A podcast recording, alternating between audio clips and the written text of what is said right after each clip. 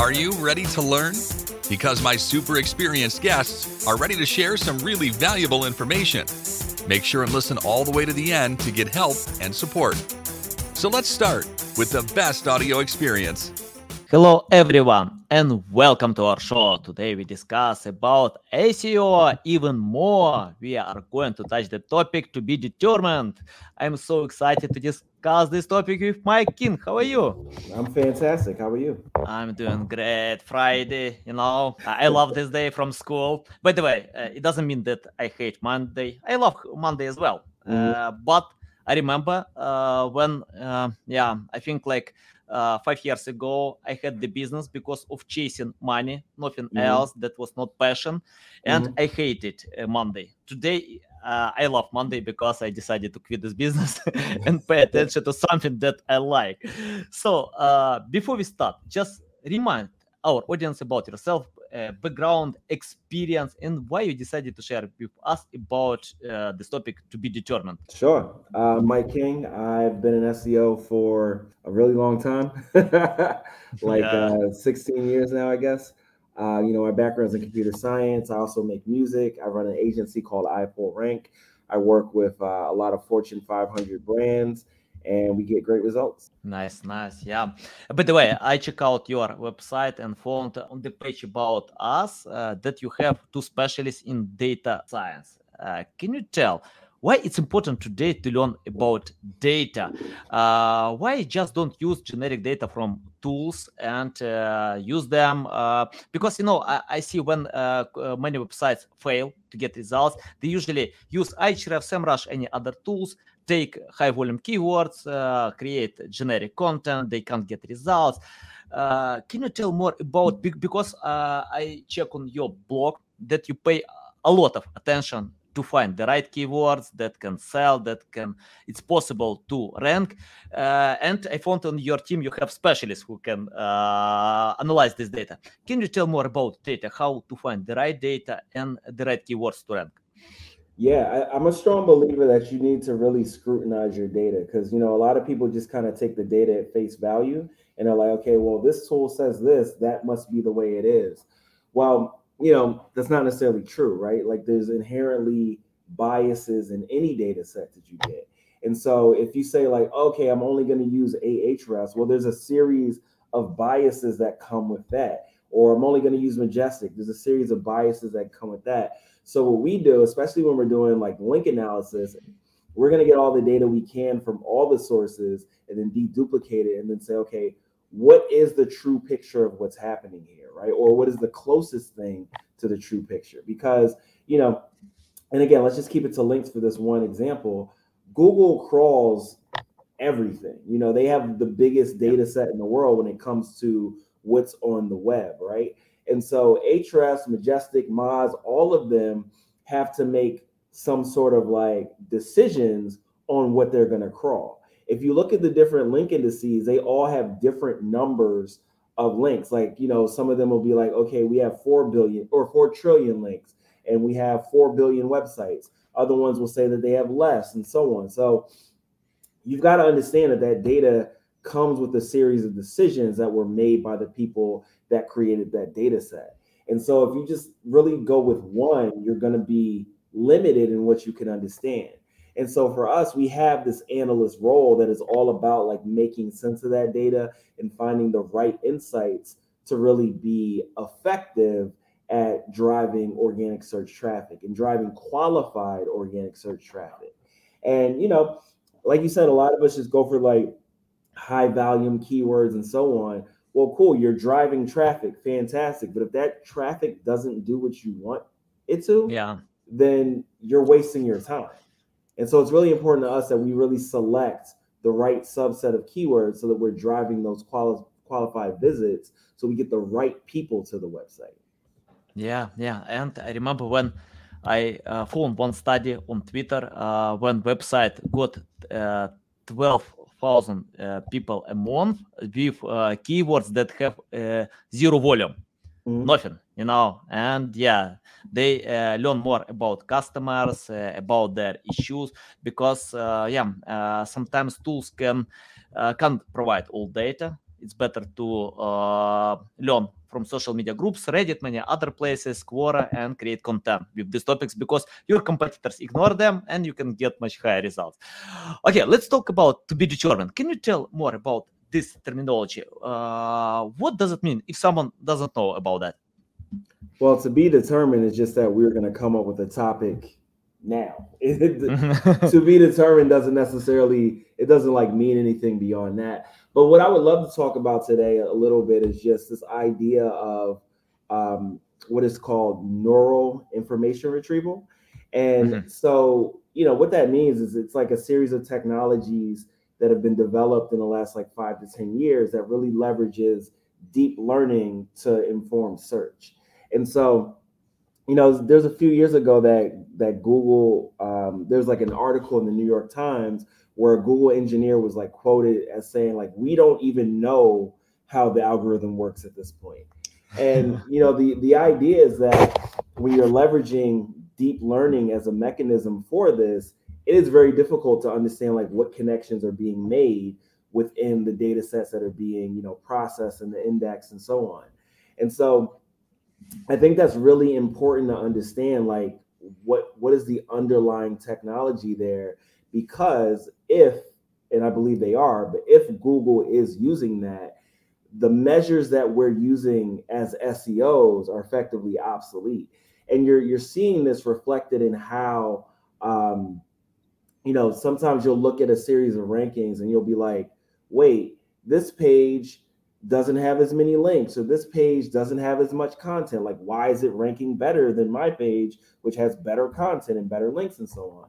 And so you know i just really want to introduce this as a concept that like it may be a function of what is called neural information retrieval or, or, deep retrieval.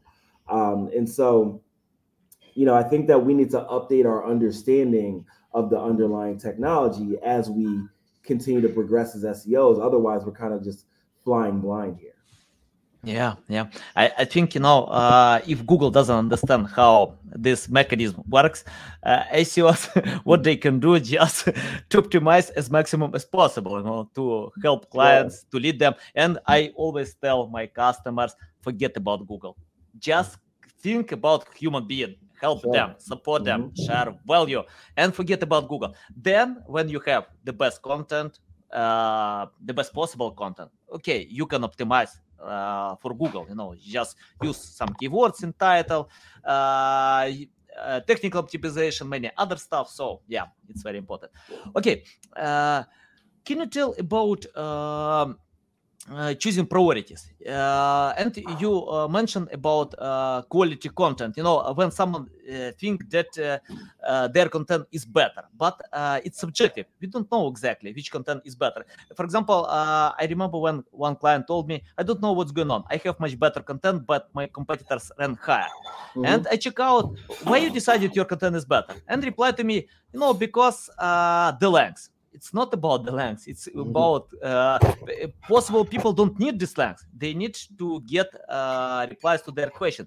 Can you tell about creating high quality content? How to measure them and how to choose uh, uh i don't know uh, for example to compare with competitors that rank in the top 10 sure like you said it is completely subjective but at the same time again it's kind of going back to the the concepts of information retrieval there are measurable things that algorithms use to determine whether or not a piece of content is valuable, right? So there's two concepts, one of which is called Zipf's law.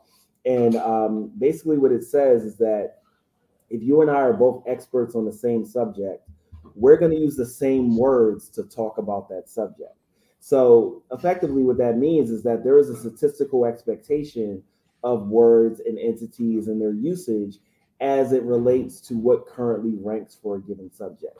So you've seen a lot of people using tools like Surfer SEO and um, you know uh, Ryte's content experience, or me, Ryte's content success, Searchmetrics content experience, um, you know, Frase. There's a whole bunch of tools out there that are basically looking at features of pages that rank it and then saying like, hey, use more of these in your content, right? Yeah. So there's that aspect of like the quantitative component of it, but then there's also the qualitative component. Like, are you answering these questions in a robust way, like you're saying.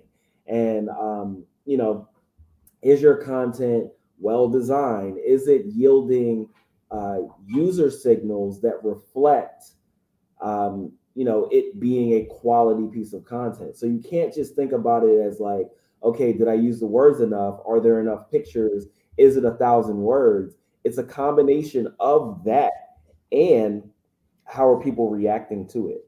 So you know, it, it's not as easy as like you just look at it and you're like, oh yeah, it's a great piece of content. It's a better piece of content. It's also how is that reflected by people, how people interact with it.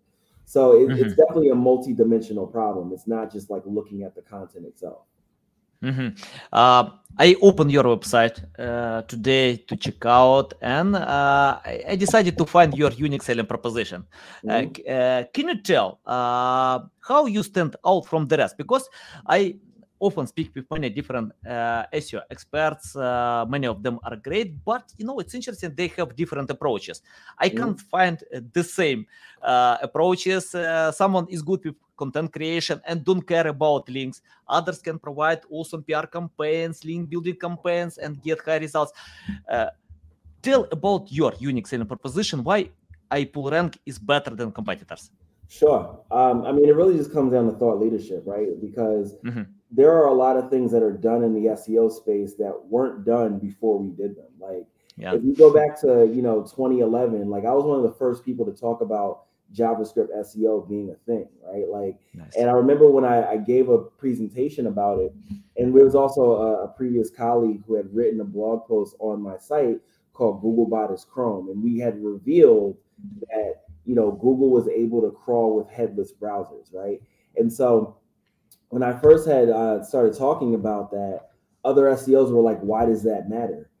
And you know, I was like, "Why doesn't it matter?" Like, it, it really unlocks the world of content that's effectively hidden by JavaScript. And you know, as you've seen over the years, like everyone talks about JavaScript SEO now, and everyone mm-hmm. is saying like, yes, you got to account for this, yada yada yada. And so, you know, it, it's thought leadership in that we're able to be ahead of where people are going in the space, and then we kind of distill that down into a series of different things that we do. So I would say audience research has always been like fundamental to what we do, like leveraging market segmentation, figuring out how we fit into the marketing mix and so on, and using that to inform, you know, what keywords we're going to go after. We're not just going to be like, okay, here's the space, here's the keywords that we got from SEMrush. We're looking at that through the lens of a series of market segments or personas and say, okay, here is the set of keywords that we need to be going with, and this is how they align with the user journey and then that informs what we do with content and link building, everything down the line. So I just want to pause here for a second and say that fundamentally, anyone that's a good SEO is doing the same things, right? But strategically, what we layer on top of it is what makes us more effective. And again, that starts from the thought leadership. But the other aspect is what I call content engineering. So all that semantic SEO stuff that people do or try to do, um, you know, we've been doing that for a very long time, and we've been leveraging things like entities, co-occurrence, um, you know, uh, all the different things like prominence and distribution of keyword usage and so on in like a very scientific way for a long time. So we're able to generate content that's really well positioned to rank. And you know, we also don't just think of it as like a vertical thing because most of the tools that we talked about um, they just look at the SERP and they're like, okay, well, in the top 20, we're seeing these keywords being used. And in some cases, they might mention entities, in most cases, they don't. And they're just saying, cool, based on what we're looking at going up and down the SERP, here's what you should be using. What I believe is that Google isn't just looking at one keyword and what ranks for that, they're looking horizontally as well. Because think about keywords that they've never seen before. They have to say, okay, what keywords or what concepts is this related to so that we can say, well, we have a general understanding of this concept, even though we've not seen this keyword before, so we can use that to inform rankings. So you've got to do that when you're creating your content because otherwise you're not you're going to miss out on like a whole world of understanding that Google has, and then you're not going to be able to have your content uh, perform as well. And then the other thing that kind of sets us apart is that we are a productized service. Um, you know, most agencies are just like, yeah, we charge by the hour, whatever happens, happens. For us, what we do is we come into the project and we say, okay, well, these are your goals. Cool. These are the deliverables that we have to put together in order for you to meet those goals. And so everything is really, really clear up front. And there's no like confusion about, well, how many hours did you guys work this week? That doesn't matter. What matters is that we're focusing on results and then we're keeping that front and center throughout the entirety of the conversation. Yeah, yeah, love it. Unbelievable.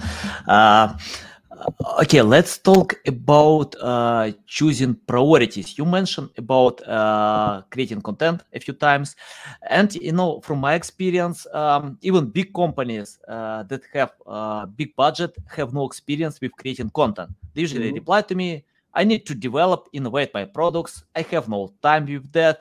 Uh, and uh, 10 years ago, I had a team of copywriters who wrote about everything. Google mm-hmm. ranked all this content. Today, it's not. I have no team of copywriters because uh, uh, it's hard to find copywriters who know all topics. I think uh, you can find jack of all trades, but not experts.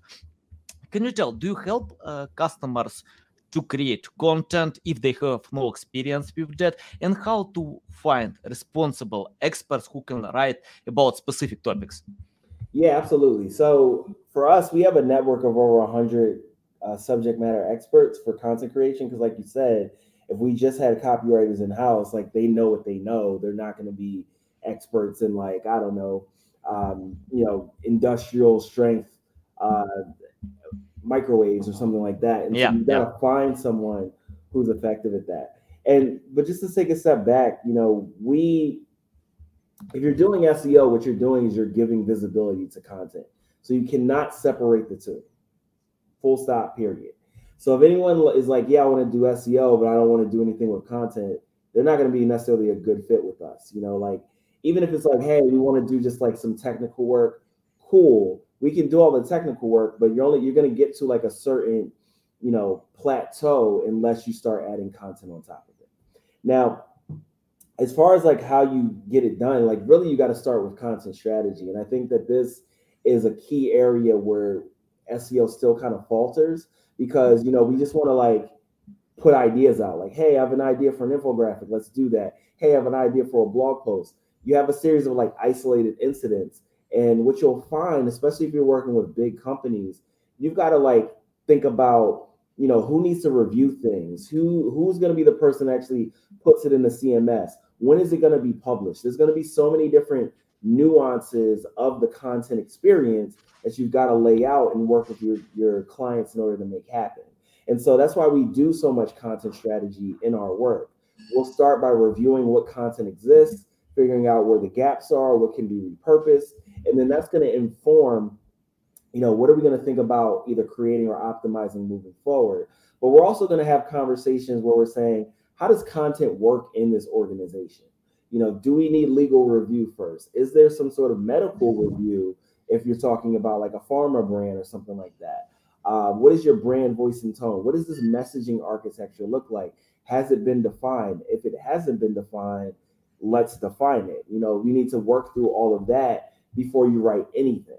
And with that, you have to also identify like who's doing what. You know, are we going to have writers on our side? Do they have writers of their own?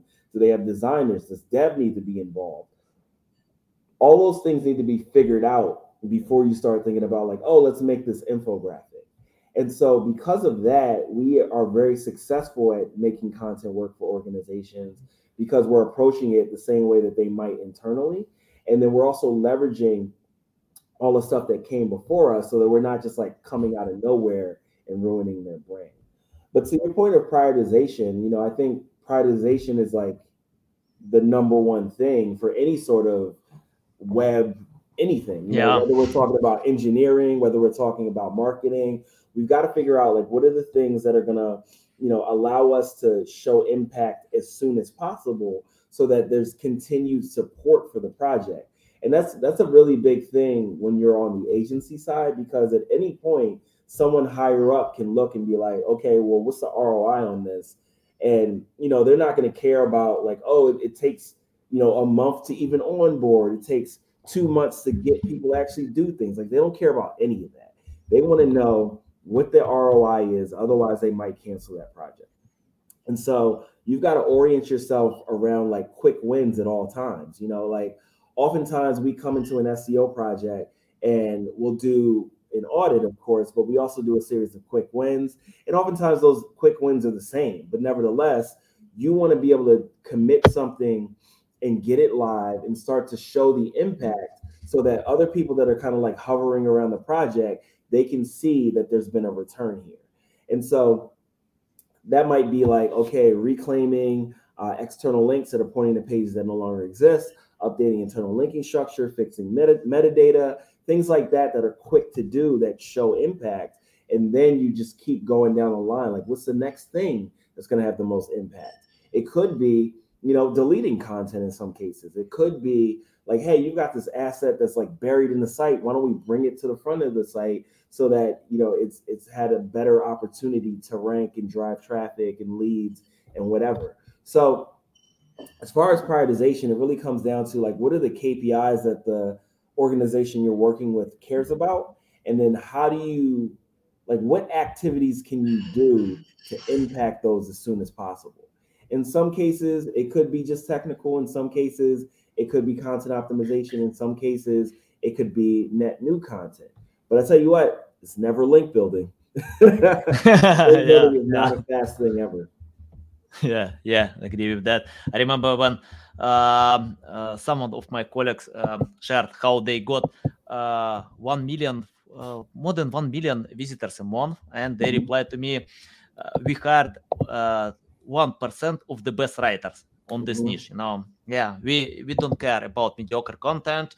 We pay a lot more for these writers uh, because we know they will provide content that people want to consume mm-hmm. uh, that can retain. Uh, can you tell more about this parameter eat expertise authority trust? Uh, how to provoke this feeling because we have no this measurement like i don't know uh, like keyword difficulty or cost per click. How to measure eat because google pays attention to this uh, parameter.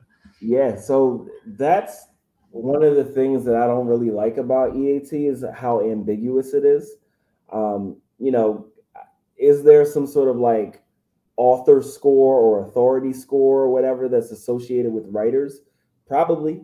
You know, there was a concept that Google had talked about a number of years ago called agent rank, which was basically that like the idea that a person has an authority score. And so whenever you see this writer writing, that they should have the score associated with them.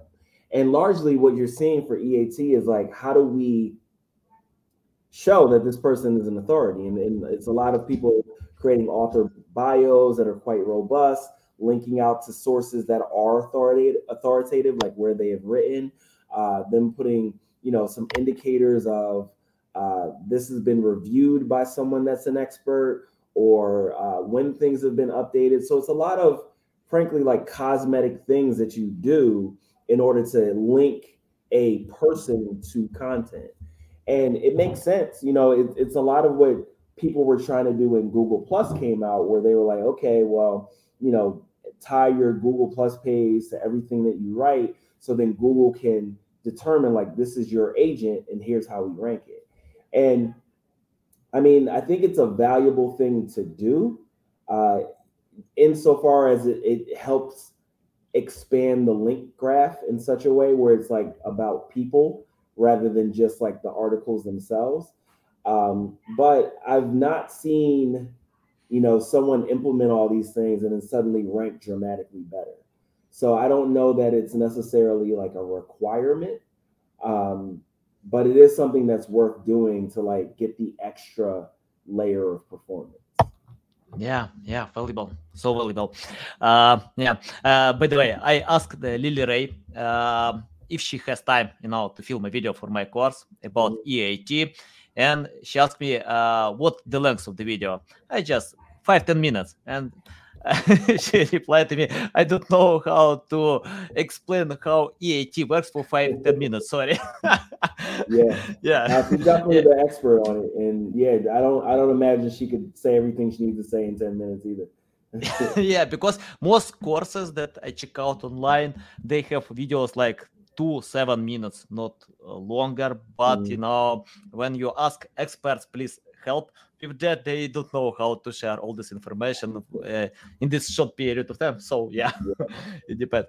Okay, let's talk about uh, link building. Uh, tell how to choose the right link building because we have many different various uh, link building uh, methods uh, and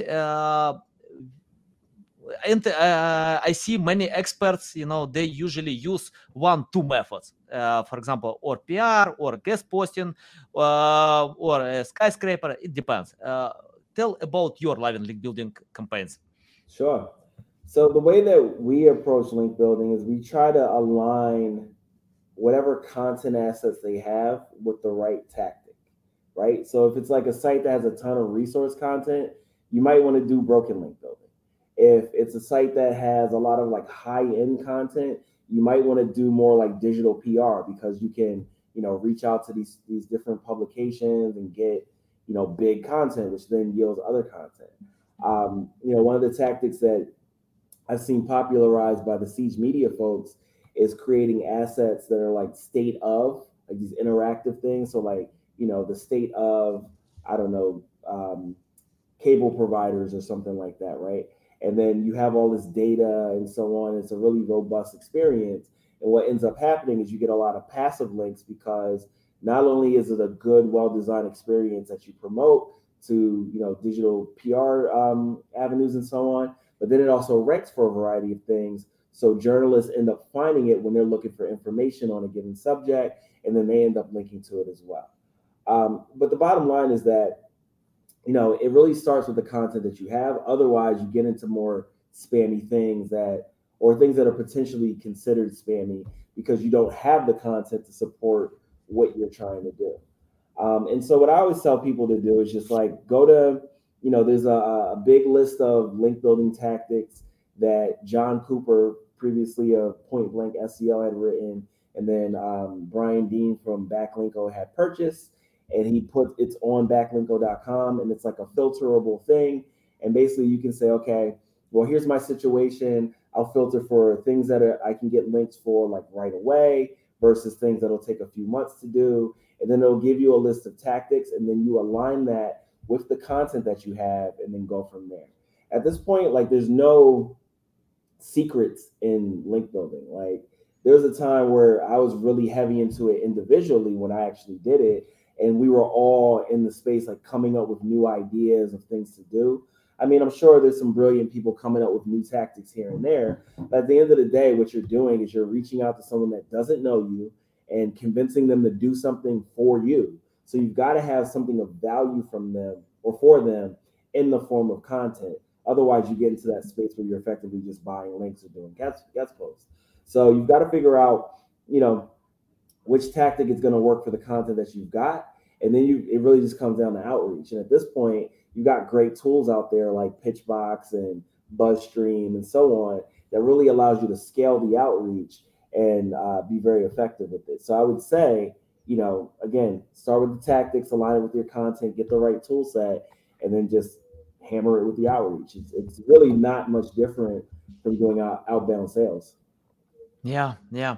Uh, I love outreach. Uh, can you tell about personalization? Because, uh, you know, I get uh, every single day um, it's hard to count all of them. Probably a hard mess. Uh, uh, I don't know, like a hundred messages about uh, guest posting, about similar stuff. Please, uh, we provide the best guest posting. We provide the best links, automation, something like this. And you know, my spam inbox loves all these messages because I lead them directly. So I uh, and uh, can you tell how it's dangerous to hire such agencies who provide uh, cheap guest posting, you know, automation, uh, how it can hurt uh, ranking positions on Google? Sure. Um, you know, I mean, anything that is considered against Google's guidelines, and it's not just link building, you know, cloaking, things like that, could potentially yield you losing your positions. And link building has been the thing that they watch the most.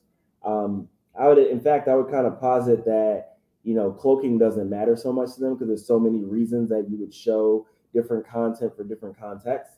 But um, link building is still the thing that they're actively looking at.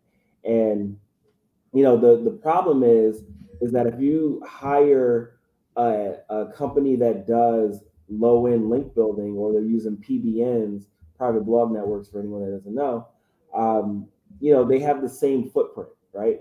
Like if if you hire a company that you know they they have like their thousand websites and they're giving you a subset of links from those the subset of the sites. Um, Google has like a you know high level view of the web, and if they're building all these links from these same sites, it's very easy for them to see that pattern. So you don't want to do anything that is a replicable pattern that is identifiable because you could easily be uh, penalized algorithmically as a result of that. Even hmm. worse, if someone does some sort of like manual review of your site and they've just manually reviewed 10 other sites or you know they they've have all this experience of that they will very quickly be able to see with the series of tools that google has like okay this person is clearly you know spamming or clearly doing something against the guidelines and again you would get that manual penalty. So i would definitely recommend against doing anything like that because you know you don't want to just get long uh, short-term results. You want the long-term results that you can count on as a business. Now if you don't care you know if you're just like churning and burning websites and you're like cool i'm going to make my $50000 a month with this website kill it start it up and do it again you know just use a bunch of content that you generate with gpt-3 or whatever and then get your links from a you know low end source fine do that but if you want to build a business that lasts for a long time and grows with you and, and your efforts compound over time, definitely steer clear of that stuff. Yeah, nice. So valuable. One of my clients shared a case study when uh, the project got high ranking positions uh, with PBN and low quality content. Um, and uh, I check out the study, but I didn't find this website. and I asked, okay, you know, I can write a study how to lose weight, to eat McDonald's, uh, forget about training, exercising, and mm. lose weight. No, so it's not problem to write the study, but I want to see the subject, you know, how mm-hmm. to get the results with low quality content in PBN yeah uh, everyone can uh, write such studies okay let's talk about uh, top mistakes uh, for example um, no I, I, often get customers who uh, you know who tried uh, low quality service and then mm.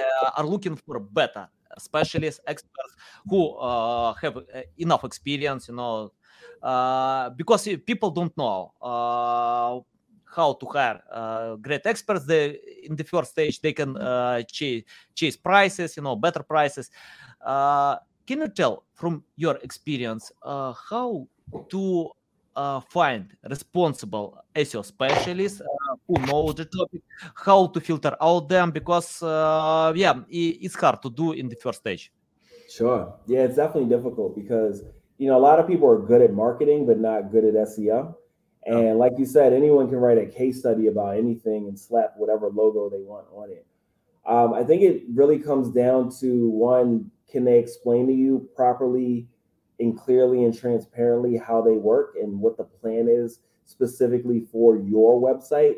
Not just like generally, here's how SEO is done. Like, what do they intend to do for you? Um, also, getting references um, that indicate you know that you can speak to directly as far as like what to expect and what the results look like so again it's not just about a case study. Case studies are important of course but you definitely want to make sure that you can speak to someone um, in addition so you can get a sense of like okay what's it like to actually work with these folks? Um, and then you know i think it also comes back to thought leadership right? Like what is that what is that company's reputation? If they're just like yeah you know, silently doing SEO. There are plenty out there that are great, but you have a better chance of finding someone that's going to be good if they're actively putting in the marketplace or online like here's what we do here's how we think here's how we're reacting to changes Um, here's our strategy. And you know, it really just comes down to like, are these people actively publishing things on their own website that to indicate like how involved they are in the space? So if if if you if you find agencies that aren't able to give you those three things, those are probably not going to end well. And I, you know, also wouldn't recommend that you work with them. Um, and like I said, there may be folks that aren't so involved in thought leadership, but they're really good at doing work. So if that's the case, again, you'll have a lot of great references from them, and so that's not really an issue. But if you've got all three of those things, it's pretty pretty often that you're going to be working with someone good. Yeah, yeah. Valuable. Uh, Mike, let's imagine you have no experience, uh, mm-hmm. anything, uh, without any skills, knowledge, you started from scratch. What will you do today to learn more about SEO? Uh, if I was learning from scratch, what would I do to learn about SEO? Um, I would go to Aleyda Solis. She put together this this website called LearningSEO.io, where she's really curated a bunch of things, um, you know, where you can learn SEO. And I feel like that's the single best source where you can find like everything you want to know. Um, and other than that, I would just try to start a website myself and try to get it to rank for something. And it doesn't have to be like in a super competitive space, but just going through the process of building a website and making it rank for a handful of terms teaches you far more than just like reading about SEO or watching some videos about it. Yeah, exactly. It's like you know uh, to read hundred books how to play soccer. If you don't play, Mm-hmm. If you don't spend time uh, on the field with the ball, you know, you can't achieve any results. You know, you need to act. So yeah, I love this approach. Uh, let's talk about the future. I have the final question. Uh, can you forecast the future of SEO? I think SEO will be dead in one day. Uh, I remember when Jeff Bezos uh, mentioned uh, in his meeting that Amazon uh, will be bankrupt, but our goal is to procrastinate this date. Uh, uh, I think it's the same with SEO. Many things are coming, uh, but SEO is far away from that today. and this process, I, am not sure that it's possible that um, then SEO will lose all positions in one day. Yeah, it takes time, you know, to change habits, to find something new. Uh, can you tell about the future of SEO today? If someone wanna jump on this field, is it good idea? Uh I don't know that SEO is gonna die. Um, I hmm. think that you know fundamentally the way that we interact with information is searching for it, um, and there's a variety of different places where you perform that search. I think that you know things are going to become increasingly more visual, especially with TikTok being like the dominant website. You see Google in their announcements at Search On the other day, they talked about more of like visual search and, and things like that. But end of the day, we're always going to be searching for something. As far as like what that interface looks like, that may be different. Um, they're also moving away from this idea of there being a single best answer for things. So I suspect that you know being number one is also going to mean something different in the near future. But I don't think that SEO is something that will stop.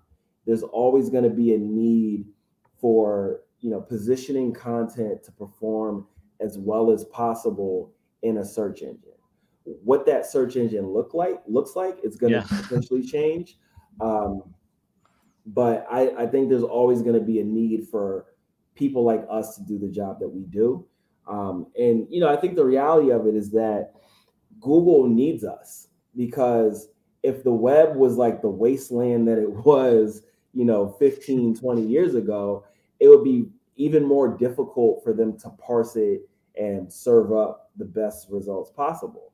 And think about it like they really use SEOs for scale, right? Like, because Google will say, like, hey, you should fix this thing. You need to make things faster due to core web vitals.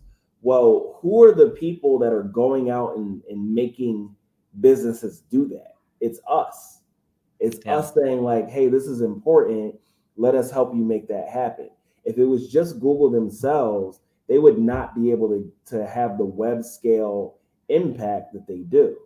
Um, so yeah, I think there's always going to be a role for SEOs, and SEO is always going to be a thing. Uh, it just may not be as prominent because things change, but it's always going to be a requirement for us to do. Yeah, yeah, I agree with that. I remember when someone asked Gary Vee about TikTok. Is it a good idea to jump on TikTok if uh, the US can ban TikTok? And mm-hmm. he replied, uh, of course it's a good idea because you can get experience you know mm-hmm. to create this content it doesn't matter uh, if tiktok will be banned you can use this experience to create content for different platforms it's the same with seo so if you have experience to create high quality content because content is the number one ranking factor then you can adapt these skills to another channels if you need it so yeah uh, mike it's a big pleasure to of get course. on my show, to learn from you. Tell our audience how they can reach out to you, learn more about you, follow you. Sure. Um, I'm iPullRank on Twitter and Instagram. You can also come to iPullRank.com. And also, if you want to check out my music, you can go to bestrapperever.com. Wow, I didn't know about that. Okay, I will check out. okay, guys, you can find all the links in the description below. Listen us on Apple, Google, Spotify, and see you next time.